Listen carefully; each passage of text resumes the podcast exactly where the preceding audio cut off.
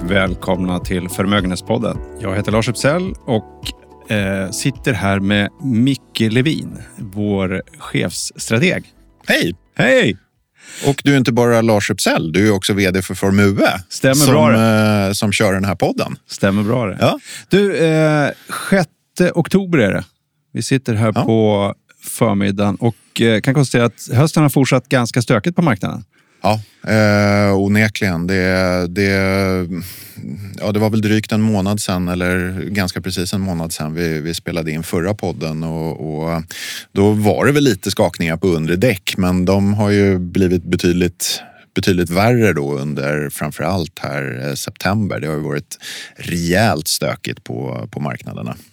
Ja, och det var ju förra gången vi satt här. Eh, Summerade upp sommaren kan man säga. Men eh, jag ska också slå ett slag för den podden vi gjorde innan sommaren i juni när vi pratade lite börspsykologi, eller behavior finance som det heter, Ja. kanske internationellt. Precis. Jag, jag tror, eh, om jag har en liten aning om framtiden, man ska ju vara väldigt ödmjuk inför den, men jag tror att vi kommer att komma in på lite liknande saker idag. Eller liksom, ja, eh, det här som kanske inte i första hand handlar om marknaden, utan snarare vad du själv kan göra i en sån här situation. Vad man kan påverka. Mm. Och, och inte.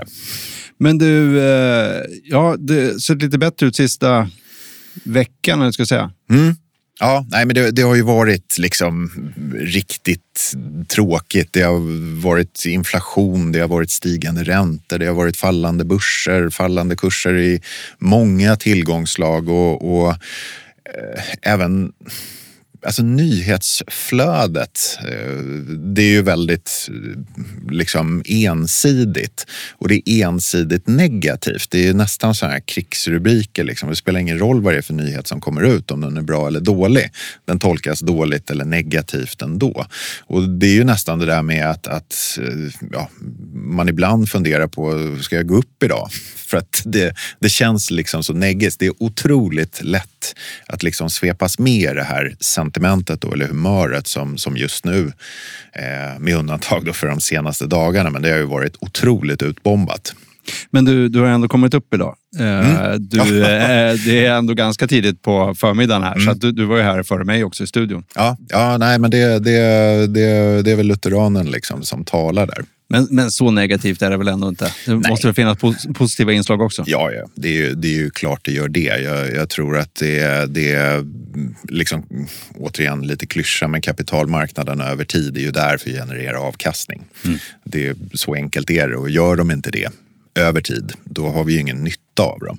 Så det är ju klart att, att huvuddelen av tiden så, eh, så går ju faktiskt marknaderna uppåt eller framåt kan man säga, för det skapas allt mer värde.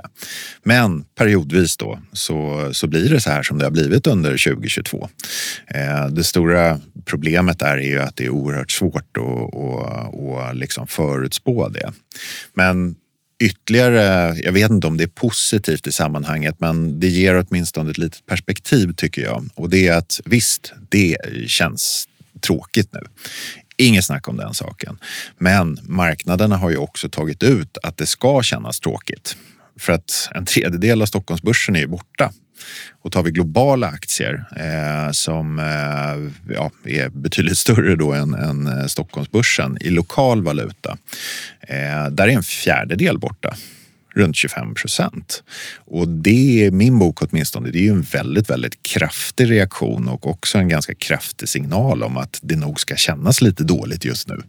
Eh, med tanke på då de värden som, som har försvunnit. Och då, då har jag bara pratat aktier och räntemarknaden ska vi ju knappt prata om. Det, det ser ut som om vi fryser utvecklingen här och så drar vi fram till årsskiftet så kommer det bli det sämsta året för obligationer, åtminstone i USA och därmed troligen också i stora delar av andra världen sedan 1928.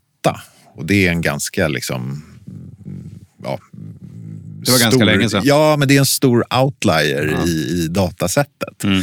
Eh, så att man kan väl onekligen säga liksom att, att eh, marknaden faktiskt har diskonterat just en hel del skrutt. Det vi känner nu i princip. Man kan säga att det är prissatt, mycket, Ja. mycket av det. Ja. Sen, sen såklart, den stora frågan är ju hur ska det prissättas framöver? Mm. Eh, och där, där, där går ju åsikterna isär. Där går åsikten så här, vi ska blicka in lite på det. Men du, du Mm. nämnde att globala aktier är ner ungefär 25 procent i lokal valuta. Mm. Men, och det innebär att vi i Sverige har haft en faktiskt lite bättre utveckling i global valuta. Ja, kronan har ju haft ett också ganska motigt år. Eh, det märker man om, man om man skulle våga sig utanför landets gränser att det, det har ju definitivt blivit, blivit dyrare eh, eftersom då kronan har fallit. Men det betyder ju också att investeringar man har på aktiesidan utanför Sverige, de har ju klarat sig betydligt bättre än vad de har gjort då just i lokal valuta. Så jag tror globala aktier är ner 6-7 procent i år. Och det i sammanhanget, det känns ju som, som liksom ganska bra. Trots Så vi som har diversifierat eller spridit riskerna, vi har Mm. klarat oss lite bättre helt enkelt. Ja, det, det kan man säga. Eh, du, eh, men vi, du var inne på det, det här är ju det som är liksom prissatt in idag. Mycket Mm. av det negativa som har Ja, det skrivs om och som har hänt. Men eh, man brukar prata om att marknaden, aktiemarknaden och, och även räntemarknaden ligger liksom ett halvår före någonting sånt där. Mm. Vad innebär det här då? Ja, eh, just nu så ser vi ju i och med då, liksom, det har ju inte varit någon, någon, någon stor vändning och jag tror att det kommer bli lite stökigt här under, under resten av året. Det, är- det är inget snack om det. Men värt att, att liksom komma ihåg här, det är ju att, att det känns ganska negativt just nu, framför allt nyhetsflödet och, och det data som kommer in är inte superpositiv i vissa, i vissa sammanhang. Eh, marknaden har som sagt diskonterat det här och tanken är ju då som du säger att den ska vara framåtblickande, vilket kommer att innebära att vändningen på marknaden, den kommer ju ske före vändningen i ekonomin och kanske då även i nyhetsflödet kommer att ske. Och det gör ju just det så vanskligt att liksom eh, förhålla sig till den här situationen. Ska jag vara i marknaden? Ska jag inte vara i marknaden? Eh, för vi har det här som vi nämnde lite i, i eh, den här podden från juni då att, att om du känner att Nej, men nu kastar jag in handduken, nu, nu går jag ur marknaden här. Då sätter du ju också en mental spärr för att gå in i marknaden igen. Eh, för att du vill ju inte bli överbevisad om att du hade fel. Och förr eller senare så kommer det att vända. Det vet vi. Eh, men då är det lätt liksom att avfärda en sån här, vad som är vändningen. Det vet man ju först i efterhand. Men att äh, men det är bear market rally eller äh, det här kan aldrig hålla. Titta på datat som kommer in och så vidare. Vad är bear Och- market rally? Bear market rally, det är, det är alltså uppgångar inom en längre nedgång. Och det definierar också de här liksom nedgångarna som var bland annat i, i spåren av finanskrisen, även IT-bubblan. Att det var nedgångar under en längre tid som, som liksom bröts av av uppgångar inom nedgången. Och det brukar kalla för, kallas för bear market rally. Jag såg för övrigt, det är ju en liten eh, högst anekdotisk grej här, men jag såg lite data på det där och, och tydligen så är snittet att man har eh, åtta eller nio sådana här bear market rally inom en sån här lång stor nedgång. Och eh, enligt samma definition så har vi haft sju stycken bear market rallies i den här nedgången. Så att återigen, historien eh, upprepar sig inte men den rimmar kanske lite grann som Mark Twain sa. Så det, det ja, mm, intressant bit fakta där skulle jag vilja säga. Just det. Vi har kommit en bit på väg. Men vi ska förhålla oss till det vi kan påverka. Mm, exakt. Och det, det, som jag sa, det är otroligt lätt att svepas med när allting bara liksom är minus eller negativt. Det är svårt att hitta några liksom, optimister där ute överhuvudtaget. Och då, då får man gå tillbaka lite till det här att, att vad du än tycker eller hur mycket du än läser så är det otroligt svårt att påverka den globala ekonomin.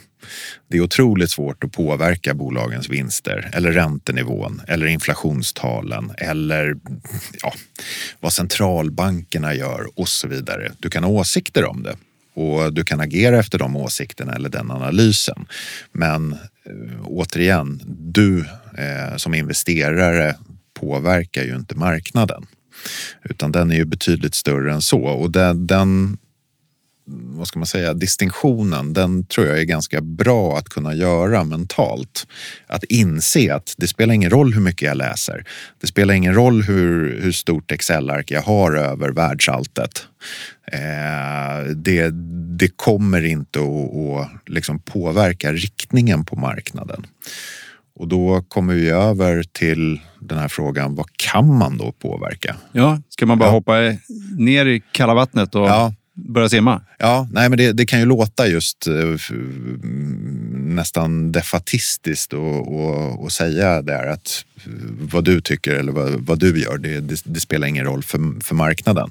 Och det gör det inte heller. Men du kan fortfarande liksom sköta dina investeringar eller din portfölj på, på ett hyggligt sätt. Och då kommer vi till det där, liksom, vad kan du påverka? Och nummer ett där, det är ju, skulle jag vilja säga, portföljen som, som du har. Den påverkar ju du. Och den i sin tur, det, det, det styrs ju väldigt, väldigt mycket av din, din risknivå. Till viss del också av din placeringshorisont. Men framför allt risknivån. Och där har vi ju pratat en hel del tidigare om det här att risknivå, det, det är ett ja, vad ska jag säga, eh, luddigt och, väldigt komplext begrepp. Just på grund av att vi tenderar att vara mer riskvilliga när det går bra på marknaden och sen tenderar vi till att vara mindre riskvilliga då, eller riskaverta när det går dåligt på marknaden. Det vill säga risken hos dig, den varierar över tid. Och där tror jag är väldigt bra att vara medveten om att den här eh, vad ska man säga, inbyggda funktionen finns i oss. Att vi påverkas just av saker och ting omkring oss. Eh, men om man kan liksom komma förbi det lite grann så har ju du faktiskt en total kontroll över hur mycket risk du är villig att ta över tid. Men då ska du ju då just vara medveten om att marknaden går inte bara upp, den går också ner och det är otroligt svårt att liksom tajma de där upp och nedgångarna.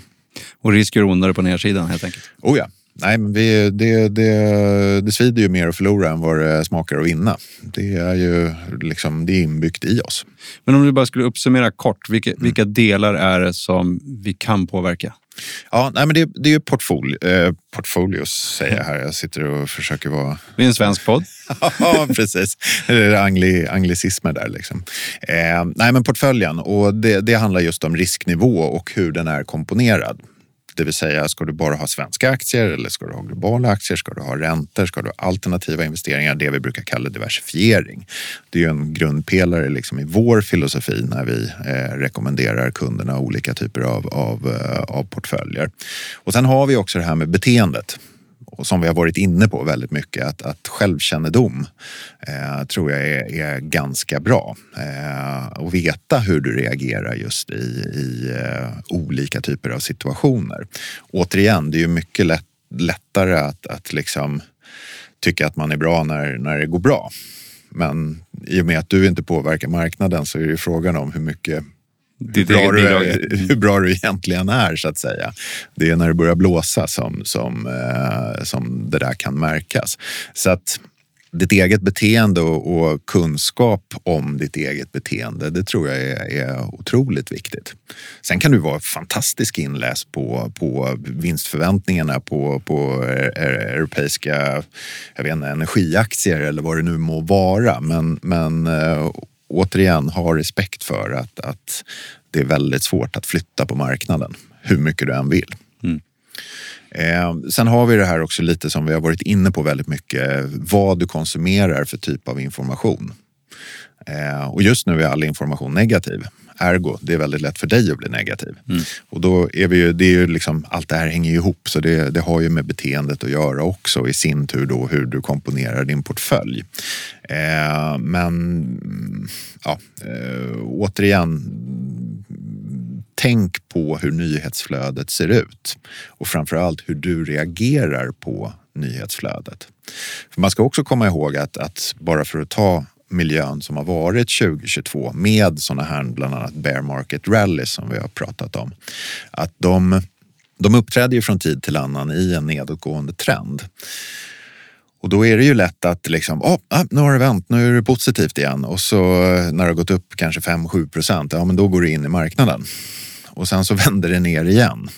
Och där har vi ju då både portföljkonstruktionen, vad du har för strategi och så vidare, eh, ditt beteende och också hur du påverkas av omgivningen, nyhetsflödet, marknaden, allt det där. Och eh, det, det är som sagt väldigt lätt att gå bort sig i en volatil miljö. Och bara för att ta ett exempel så de absolut sämsta dagarna på, på aktiemarknaden oavsett om det är Sverige eller, eller USA eller ja, vilken marknad som helst. De kommer ju oftast i kluster med de absolut bästa dagarna. Mm. För då är det ju hög volatilitet. Mm. Det är ju det som orsakar en stor neddag så att mm. säga. Men det är också volatiliteten som orsakar en sån här dag som vi hade här i början av veckan där, där Stockholmsbörsen gick upp 3,5 procent. Och missar man den dagen genom att då försöka tajma marknaden och så vidare, då, då är det väldigt mycket avkastning som, som kan missas. Ja, man kan ju räkna på årsavkastningen i snitt ligger någonstans 8-8,5 ja, på aktiemarknaden. På aktiemarknaden. Ja. Och då, då, är det nästan en halvårsavkastning som är ja, på en dag. Precis, som, som bara försvinner. Och eh, återigen då om du går ur marknaden och sen när du, när du väl kommer in då har det oftast gått upp en hel del och då kanske det har gått upp 10, 20, till och med 30 procent. Eh, och då har du missat ett antal årsavkastningar. Och då får man ju väga det mot, mot liksom smärtan eller vad vi ska kalla den för att faktiskt ligga kvar i marknaden. Och då kommer vi tillbaka till portföljen. Vad har du för risknivå? Vad står du ut med? För att sådana här perioder kommer ju faktiskt. Och då handlar det om diversifiering, eh, svenska tillgångar, utländska tillgångar, alternativa tillgångar och så vidare. Eh, så liksom vår grundsyn eh, eller grundrekommendation det är ju verkligen försöka klämma på våra kunder och klura ut liksom, vad är din långsiktiga risknivå? Det vill säga vilken portfölj kan du stå ut med om jag får mm. använda det uttrycket. Både i nedgång men också i uppgång. Ja, för omvänt i uppgång så mm. är ju risken då om man har för låg risk att man blir lite otålig och ser att exakt. marknaden går fantastiskt och så. Ja, ja exakt. Och där, där återigen beteende, portfölj. Eh, om man då har den här insikten att, att eh, jag kanske inte är så mycket bättre än vad marknaden är. Eh, då, då, då handlar det om att hitta, eller försöka åtminstone hitta den här långsiktiga eh, nivån. För den i sin tur gör ju att du begränsar nedsidan, det vill säga det är ju värre att förlora än vad, ja, och så vidare. Mm. Eh, och över tid så tror jag det är, är ganska bra för, för liksom hur du ser på din portfölj och dina investeringar. Ja, jag kan ju säga jag lever ju lite grann som vi lär, så att jag mm. har en ganska bra diversifierad portfölj och mm. känner väl lite grann att ja, men jag kommer komma ut som vinnare ur den här ja. krisen. Eh, för jag vet eh, av forskningen att väldigt många går fel. Mm. Eh, vi har den här geopolitiska risken som är lite annorlunda. Vi var, ja. liksom just det där med att marknaden är ett halvår före, men mm. den är lite svår att diskontera? Ja. ja, när det kommer till den typen av frågor så, så är, det, är det det. Och eh, en liten fundering som, som jag och mina kollegor har haft är ju att, att vi kommer ju från en ganska unik period i historien. Eh, den brukar kallas för Pax Americana eller den ja, amerikanska lagen eller vad, vad, man nu ska översätta det till till, till, till, Sverige, till svenska. Eh, och det har ju mycket att göra med det som hände då i början på 90-talet när Sovjetunionen föll. För det var ju verkligen en, en bipolär värld. Perestrojkan. Ja, eh, Gorbachev där som, som eh, satte igång saker han kanske inte riktigt hade 100% kontroll över. Eh, men eh, en av hegemonerna, Sovjetunionen, försvann. Eh, vilket innebar då att det fanns en hegemon kvar, eh, USA. Och perioden då från början, till, från början eh, på 90-talet fram till ja, i princip ja, slutet på 10-talet. Den karaktäriseras ju av, av liksom, eh, en, även om det har hänt mycket tokerier under den perioden också så har det varit en ganska lugn period historiskt sett. Eh, den har också präglats en hel del då av globaliseringen, ökad handel, ökat välstånd. Eh, det finns ju tusentals sätt att mäta eh, det här på men andelen personer som har klivit upp ur vad som då är fattigdomsgränsen det har ju varit liksom ja, det har varit en helt enorm utveckling. Kina kom och har blivit nu en, en stormakt under den här perioden och efter ja, de senaste åren här så har det ju börjat Eh, ja, det, är, det är ett nytt imperium som utmanar det gamla helt enkelt, Kina mot USA. Och så har vi haft då den här kanske gamla skadeskjutna ryska björnen eh, som inte riktigt försvann trots att Sovjetunionen mm. föll. Eh, och de har ju varit en ekonomisk dvärg, eller inte speciellt stor ekonomi, men de har ju haft då eh, på pappret åtminstone en hel del hårdvara. Och ja, nu, nu sitter vi här med, med Ukraina-kriget som, som definitivt är liksom, eh, det är ingen okänd faktor, men utgången av den är eh, ja, den är ju inte 100 procent säker. Och det adderar ju ett lager av eh, liksom geopolitisk osäkerhet. För tidigare under den här perioden, så det har funnits geopolitik också, men det har setts lite mer som brus. För att det har funnits en hegemon. Mm nu finns det flera. Och det är egentligen det normala, om jag får säga så, det historiska stadiet. Det är att det är en multipolär värld. Och de är alltid mer stökiga än när du har då en, en, eh, ja, en, en hegemon som, som styr skutan som USA har gjort då den senaste men den skulle ju kunna lösas, eller lösas, men att det, det blir klarare i alla fall vad som gäller där. Eh, mm. Och då skulle det kunna ske ganska snabbt. I alla fall svårt att diskutera vad som händer ett halvår framåt eller ett år framåt. Ja. Eh, men sen har vi också en annan som kan bli en positiv effekt. Det är ju att när det gäller inflation så får vi en mm. annan baseline. Liksom. Man mäter ju från prisökningen från ett år till ett annat. Mm. Och nu börjar vi snart mäta tillbaka ett år när prisökningarna har kommit igång. Ja. Ganska rejält. Exakt. Så det borde ju också kunna påverka. Eller vad, ja. tror, du, vad tror du om den? Ja, nej men allt annat lika så, så borde man ju se just en effekt. Men i andra vågskålen då så, så har vi ju det här att inflationen har ju definitivt visat sig vara mer än tillfällig. Mm. Eh, och för att återknyta till det geopolitiska då att vi, vi har energipriserna som framförallt i Europa då påverkar inflationen väldigt, väldigt mycket. Eh, att de, eh, de riskerar ju att vara höga här eh, under vintern. Eh, energikrisen har vi ju pratat om en hel del vid det här laget och det riskerar väl att, att, att liksom vad ska man säga, hålla kvar inflationen på höga nivåer, åtminstone i Europa. Däremot i USA så tror jag vi kommer att få se sjunkande inflation under, under nästa år. Den har ju åtminstone baserat på de två senaste månaderna fallit tillbaka lite. Eh, så det är möjligt att vi mm, kan få en, en liksom positiv trigger där om man ser att, att det åtminstone går neråt. Mm. Nu är vi ju åt andra hållet, framförallt i Europa då, att det går fortfarande uppåt. Och Europa har ju faktiskt sen första gången sedan 1982 tvåsiffrig inflation.